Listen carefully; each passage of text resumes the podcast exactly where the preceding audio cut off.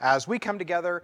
And despite these troubling and challenging times that we're in, I am so thankful that we have this platform that we're able to still meet together. We know it's been a crazy couple of weeks and it's been a painful couple of weeks, and just the things that have been happening have just broken my heart, and I know that they've broken a lot of your hearts as well. So I am so thankful that we are able to come together this morning and really just put all of those things aside, leave all of those things in the periphery and just spend some time focusing on each other and focusing more importantly on God. So, thank you so much for being with us. I am glad that you chose to spend your Sunday morning here getting your cup filled and being uplifted and really just focusing on our amazing God. So, thank you for being here, and let's jump into today's lesson. So, we're going to continue talking today about building the muscles of cultural discernment. Now, last week we kind of detoured from that, and we really talked about radical love and what that looks like because I felt like that was an important message that I wanted to share with you guys because of all of the things that are going on in our world. Now, this week we're going to jump back into our building cultural discernment, and then next week, I cannot wait for next week because instead of preaching to a bunch of empty pews, I get to see your smiling faces. So I am so thankful for that. I'm thankful that things are starting to get more back to normal, of whatever that normal is going to look like for us. But I cannot wait to see all of you here next week. So let's jump into today's lesson about building resilient faith. And we are going to be talking about cultural discernment and what that looks like and we're going to look at some examples as well. But just to remind you of what we are looking at here, is we're looking at some Barna research that we've been going over for the last few weeks. And this is what prompted us to go through this series. And these are kind of the findings that they came up with. Now, we've talked a lot about the statistical side of this over the last few weeks, and the statistics are quite staggering and they're quite disturbing. But today, I want to really look at what they determined based on those statistics. So, let's jump in and look at some of the things that they found. They found that the morals of America are more representative of Sodom and Gomorrah than the kingdom of God that, that alone should be enough for us to dive into a series like this because that is a staggering, staggering fact because we know what happened in Sodom and Gomorrah. They also found that people's religious beliefs have only an indirect and diminishing relationship to the teaching of the Bible. I don't think that's any big surprise that as time goes by, we tend to, tend to, tend to drift farther and farther away from what the Bible says. We see trust and confidence in the institutions designed to foster appropriate living, from churches to government, are justifiably plummeting. I don't think that's any big surprise that we're starting to lose faith in some of the very institutions that we should be able to put our faith in. It says the political system has turned chaotic, unproductive, and most Americans no longer believe the system serves them well or is even trying. I'm not going to get into a political conversation, but I think that one kind of sort of speaks for itself. It says people's lifestyles are characterized by behaviors and goals that are the opposite of that which pleases God. And a majority of our country's churches seem to have lost sight of their God given purpose and have proven to be ineffective in leading people back to the righteous path. That one really hits home for me because I see this happening a lot. I see that a lot of churches have gone into a mode of entertainment or they've gone into a mode of how many people can we pack into the building on a Sunday. And it's become more about theatrical and more about putting on a show than it has been of truly teaching people the truth and truly pointing them back to Jesus Christ.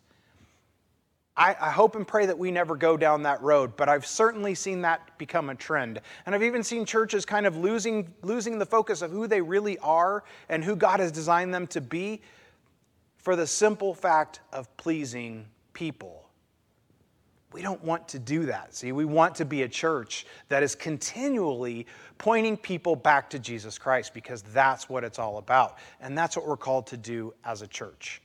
So let's look at this idea of cultural discernments and the purpose of the Bible.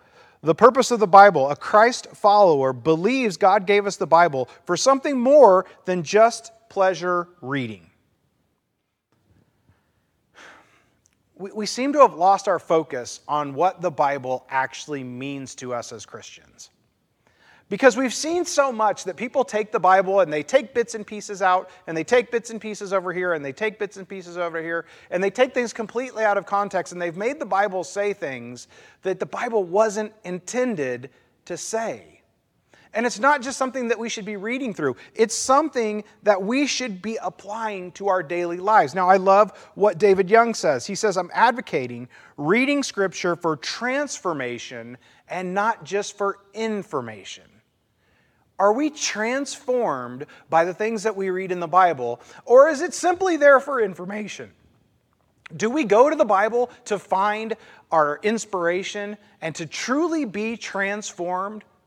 Or do we simply go to the Bible to prove a point or to win an argument? What's the purpose of the Bible? The purpose is for us to find out what God wants us to do. Because if we don't know what God wants us to do, then how can we truly follow Him? And how can we build that relationship with Him if we don't know who He is and how He feels about us and that amazing love that He has for us? It's so important, and we've got to make sure that we remember that.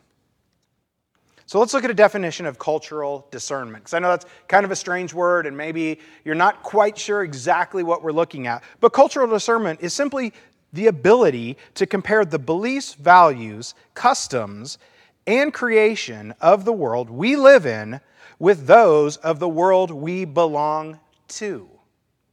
So, cultural discernment is this idea of taking these things that are, that are around us, right? Because we don't live in a bubble it's taking these things that are around us and saying, wait a minute, is this what I should be doing, thinking, acting based on what God has told me to do? It's this whole idea of being in the world but not of the world. And once we have made the comparison to anchor our lives to the theological, moral, and ethical norms of God's kingdom it's not just enough to know what the Bible says. It's not just enough to know that we need to follow Jesus Christ if our actions aren't backing that up. And that's what this whole idea of cultural discernment is about. It's thinking like a Christian, but not only thinking like a Christian, but acting like a Christian in everything that we say and do. And that's what this idea of cultural discernment is about. And it ties into this idea of building, right? Building resilient disciples. Because a resilient disciple stays the course even when things get difficult and even when things get challenging. And we know that this has been a challenging time for all of us. And maybe this has even been a time that has tested your faith from the standpoint of you don't really understand what's going on, or maybe you've been scared by the things that you're seeing.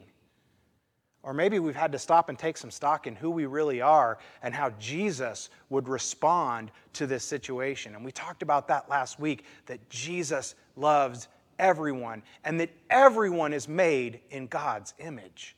And see, that's part of what cultural discernment is all about. It's understanding how Jesus would have us to think and act. And he would have us to love everyone. So maybe this is perfect timing for this this whole cultural discernment based on everything that's going on because throughout this time, have we thought and acted in a way that Jesus would have us to act? Joshua knew it. If you have your Bibles, turn with me to Joshua chapter 24 and verse 15. And it says, But if serving the Lord seems undesirable to you, then choose for yourselves this day whom you will serve whether the gods whether the gods your ancestors served beyond the Euphrates or the gods of the Amorites. It says, In whose land you are living, but for me and my household, we will serve the Lord. Now, the last part of that verse is probably a memory verse for you, and it's probably a verse that you've heard and seen, and it's, I've seen it on bumper stickers and on stickers on the wall, and, it, and it's maybe one of those first kind of Old Testament uh, passages that you start to memorize.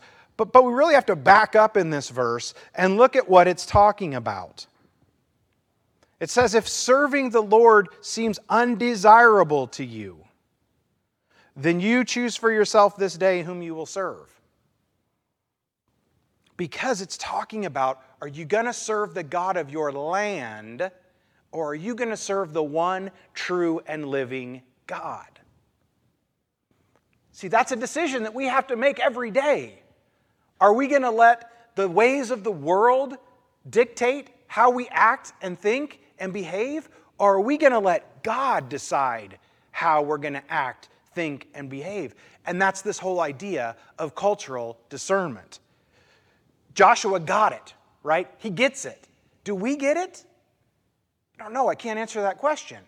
But I hope that we do. And I hope that we choose every day that for me and my household, we're going to serve the God that we serve and the God that we love and the God that sent his son for us.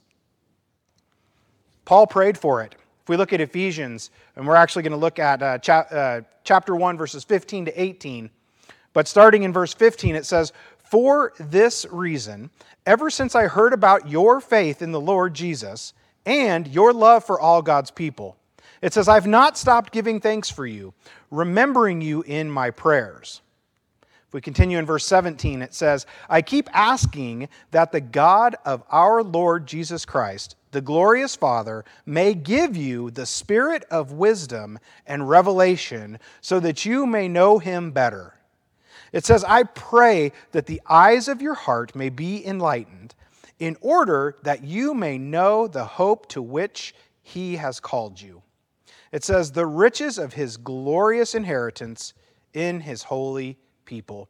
And I want to focus right there in the middle in verse 17, where it says, I keep asking that the God of our Lord Jesus Christ, the glorious Father, may give you the spirit of wisdom and revelation so that you may know him better. See, Paul is praying that these people at the church at Ephesus, where he's writing this letter to, that they will understand what it is that God would have them to do, and that then they would put that into practice. You see, he's praying for these people to have cultural discernment, to make those right decisions. Because remember, at this time that Paul's writing these epistles, he's writing to a very small number of people when you look at the large scale of things. See, this is the early church. The church is just getting started, the church is just starting to take hold. So the majority of the people didn't yet believe in Jesus Christ. And we have to remember that at this time, at the church at Ephesus, what they were dealing with is a lot of people there were into this spirituality and the mysticism and magic and things like that. And not the kind of magic that we're thinking of when we think of going to see a magician, but they believed in these supernatural powers. And Paul is reminding them that that's not what's important. What I want for you is for you to have the wisdom and the revelation of God to know the difference and to make the right choices each and every day. The world is not committed to Jesus. It says, We have not committed ourselves to the purpose He has for each of us. So, see, we have a vision problem, right? We've not committed ourselves to the purpose that He has. We're not seeing the true purpose that God has placed on our lives. So, we have a vision problem. It says, We are not willing to pay the price of becoming who He made and calls us to be. So we're not transforming ourselves. We have a transformation problem. We're not truly transforming into what He wants us to be. And lastly, it's our worldview. It says, We do not behave like Jesus because we do not think like Jesus. Each of us have a worldview. And maybe you've spent some time kind of fleshing out what your worldview is, and maybe you haven't. And maybe, like most people, your worldview kind of changes as you go along. But do we really think like Jesus? Do we pray that we will do what Jesus would want us to do? Do we really stop and think, and I know it's cliche, the whole what would Jesus do thing, but honestly, it's so important that we really take the time to stop and think about what would Jesus do? Or maybe more importantly, what would Jesus have me to do? And see, when we start thinking about that, we're building the muscles of cultural discernment when in everything that we do and the decisions that we make, we're asking ourselves, is this what Jesus would have me to do? Cultural discernment is not just about pointing out what is wrong. And we've seen a lot of that lately, right? Some people are experts in pointing out the problems, right? Hey, this needs to change. Hey, this needs to change. Hey, that's a problem. We've got enough people doing that, right? But it's developing the muscles of cultural discernment means we point to God's plan for righteousness and live that out in ourselves. It's not enough to just point out the things that are wrong and that need to change. We've got to take the actions that back that up. Because it's not enough just to know, we've got to be doers. Let's stop just pointing the finger and saying, hey, this needs to change. We need to stop doing this. We need to love everybody. But what are we doing about it? Are we ourselves making that change so that other people can see that change in us and hopefully be pointed back to Jesus? Because, see, the unchurched or the non believer may not pick up a Bible and they may not walk through the back doors of the church. But your actions and your words can be used to point them back to Jesus. Because, see, when we do things that are countercultural, it points back to Jesus. And hopefully, people will see that in, the, in us. And they'll say, hey, there's something different about him. What is it? And it opens up those doors and it opens up those conversations to say, the reason I don't do XYZ is because the love that I have for Jesus Christ. And it opens up the doors to those amazing conversations that we get to have with people as we get to spread the good news of Jesus Christ. And that's how we do it. That's how we spread that word. It starts with our actions. Because I'll tell you right now, if our actions don't back up our words, then people are not going to be attracted to that. If they say, well, this person claims to be a Christian, but then they're out doing whatever they want and they're out being in the world and of the world, that's not going to be the example that we need to set that's going to point them back to Jesus Christ. The salt and the light, and this is very common. It comes from Matthew chapter 5, starting in verse 13. It says, You are the salt of the earth. But if the salt loses its saltiness, how can it be made salty again? It is no longer good for anything except to be thrown and trampled underfoot. It says, You are the light of the world. A town built on a hill cannot be hidden. We're called to be the salt of the earth. So, are we really doing that, or have we lost our saltiness? Have we forgotten that even though we know what God would have us to do, our actions have just not backed that up? Are we still one foot in and one foot out? That's the question that we have to ask ourselves. Have we lost our saltiness? Have we not continued to be a light to the world that we live in? The light in the darkness, the light that portrays Jesus Christ in everything that we say and do.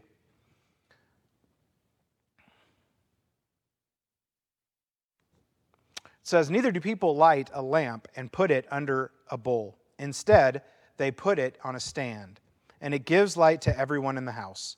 In the same way, let your light shine before others, that they may see your good deeds and glorify your Father in heaven.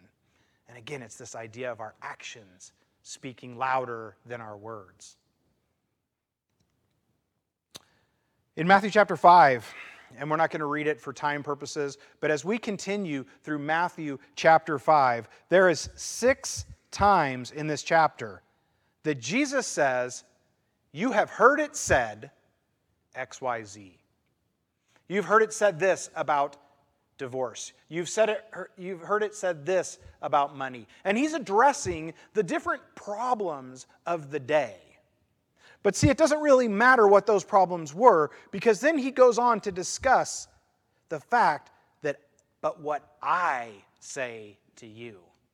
So you have heard it said, XYZ, but I say. And see, that's what this idea of cultural discernment is all about.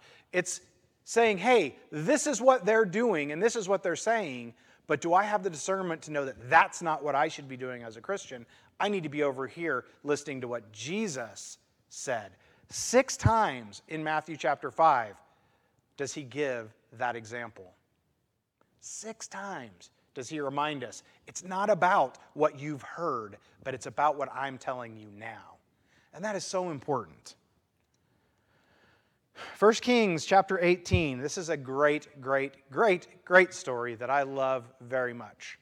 And, and I would love to do like three sermons just on this story. But again, for time purposes, we're not going to do that. But we're talking about Elijah. Elijah was someone who got it. He's a hero of the Bible, and he got this idea of cultural discernment. So, in our story, we've got Elijah, and he's the prophet of God. We've got Ahab, who was the king and a wicked man. We've got his wife Jezebel, who's a whole nother story and she worshiped Baal. We've got Elijah standing against culture. He was brought before the king and labeled as a troublemaker because he wouldn't conform to the norms of society. He wouldn't say, Yes, I'm going to worship Baal out of fear. He wouldn't say, Yes, I'm going to worship Baal because he wanted to fit in he took a stand and said, I'm not going to do that. I'm going to continue to worship my God, the one true and living God.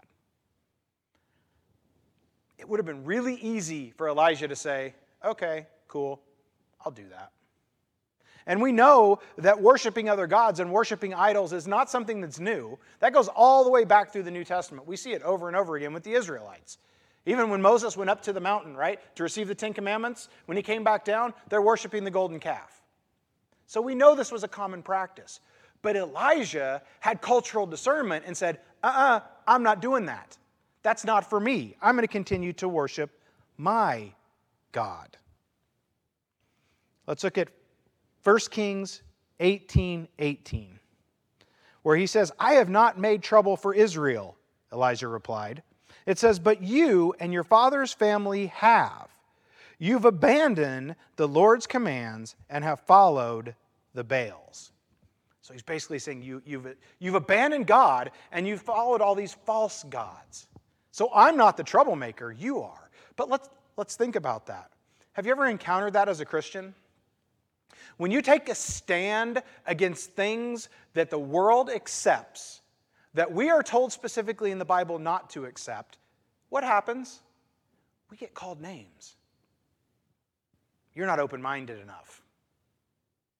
You don't love everyone because we don't necessarily accept all of the things that are happening. Elijah is such a good example of saying, No, no, no, I'm not the trouble. You're the trouble. Because, see, I'm following God and you're not. So I'm not the troubled one. You're the troubled one. Now, we know the story of Elijah, and it's such a cool, cool story. But long story short, we've got Elijah, who's the prophet of God, and then we've got 450 prophets of Baal. And they're basically going to have a showdown.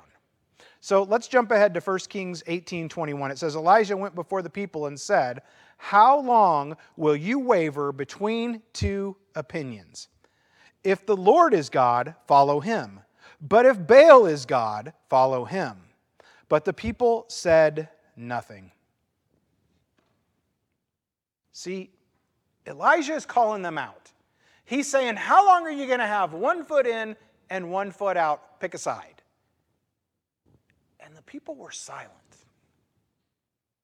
Such a small, almost afterthought to that verse where it says, But the people said nothing. Why did the people say nothing? Why didn't the people respond?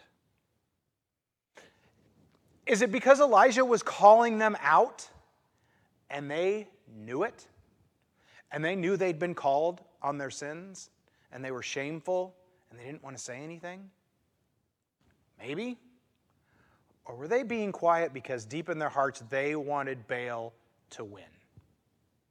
And that they were hoping with this showdown that we're getting ready to talk about that Baal would come out victorious and they can say, See, we were following Baal because Baal is the true God. So let's go back to our story. So we've got Elijah, who's the prophet of God. We've got 450 prophets of Baal. And what they decide they're going to do is they're going to kind of have a little contest here. So the 450 prophets of Baal are going to build an altar and they're going to put an animal on it and they're going to call their God to rain down fire and light this altar on fire. So they do. Because what they've decided is if that happens, then Baal is the true God.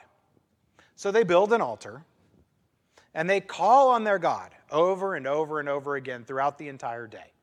And they call on their God to bring fire down to prove that Baal is the true God. And what happens? They call on him, they call on him, they call on him, and nothing happens. Now, I want to encourage you to go back and read this story when you have time, because it's a really funny story. Because you see that Elijah, during this process, actually starts kind of mocking or calling them out. He says things like, hey, maybe your God's in the restroom, things like that. And it's actually really, it's, it's a really entertaining and fun story. It's actually one of my favorite stories from the Old Testament. But they, they did this throughout the day, right? And nothing happened. So now it's Elijah's turn. So Elijah's going to build his altar and he's going to set up his stones and he's going to put the calf on there. And then he kind of takes it to the next level. And that's why I say on the slide that he showed off a little bit. So not only did Elijah build his altar, but he, he had them bring in water and douse the entire altar in water.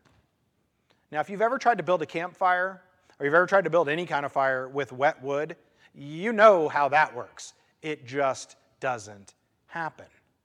You can't build a fire out of wet wood.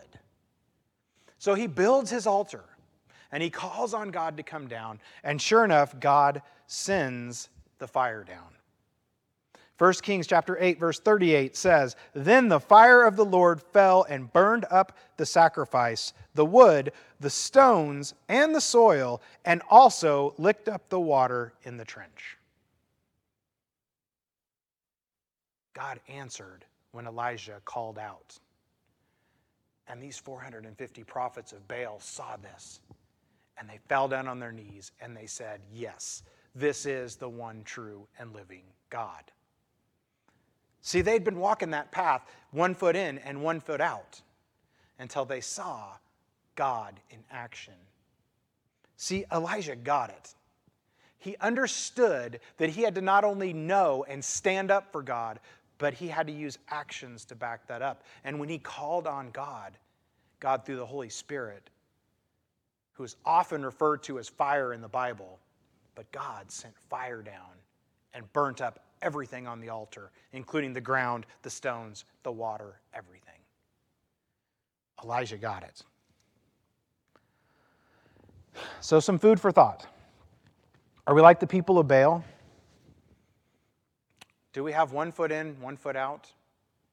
Or have we let the world take over and said, eh, I know better, but I'm just going to keep doing my thing? I'm going to keep enjoying these things of the world instead of truly putting those things aside and following God. Because I, I, serve a loving, forgiving God. I can just do whatever I want, and He's going to forgive me no matter what. We know that that's not what the Bible teaches. Do we have one foot in and one foot out? Are we lukewarm? We know what the Bible says about lukewarm, right? We're not called to be lukewarm. We're not called to have one foot in one foot out. We're called to know what God would have us to do, to know that that's not the ways of the world, and then to do something about it. We've got to decide to go all in and fully commit to Jesus. Because that's the only way that we're going to turn these staggering statistics that we've been looking at around is if we go all in for Jesus. Not one foot in and one foot out. Or, yes, I know that's what I should be doing, but that's not what I want to do. We've got to live it out on a daily basis. Let's look at one last scripture. 2 Corinthians chapter 10 verse 5 Paul to the church at Corinth it says, We demolish arguments and every pretension that sets itself up against the knowledge of God, and we take captive every thought to make it obedient to Christ. See, we have to make decisions every single day. Are we going to follow God or are we going to follow the world? So maybe you haven't fully committed your life to Jesus Christ. And you want to do that. And you want to be baptized for the remission of your sins and to receive the gift of the Holy Spirit. Please don't hesitate to reach out and we will make that happen. Or maybe you're a Christian and you just have continued to keep one foot out and one foot in. What a great opportunity for you to go to your Father in prayer and make that right today. Because, see, there's no reason to wait for tomorrow because we're not promised tomorrow. Why not be in a right relationship with Jesus Christ right here and right now? And if we can help you with that in any way, please don't hesitate to reach out to myself, to the office, or any of the elders, and we will be more than happy to help you do that. So I want to encourage you to reflect on that and to think about that and to think about where you're at when it comes to cultural discernment as we sing this next song together. Lord, reign in me, reign in your power over all my dreams. In my darkest hour, you are the Lord of all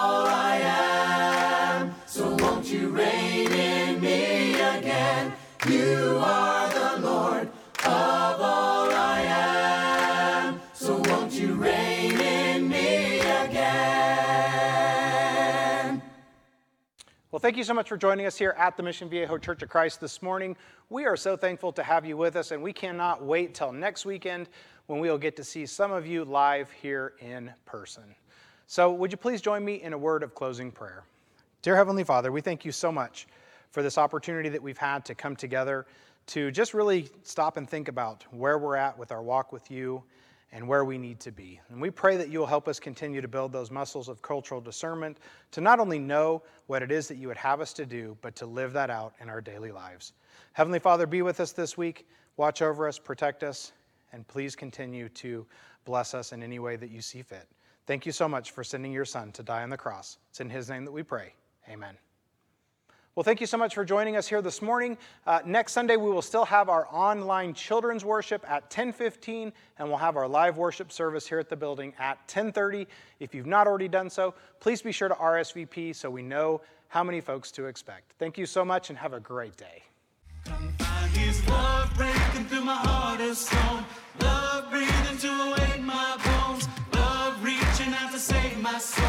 Love never gonna let me go.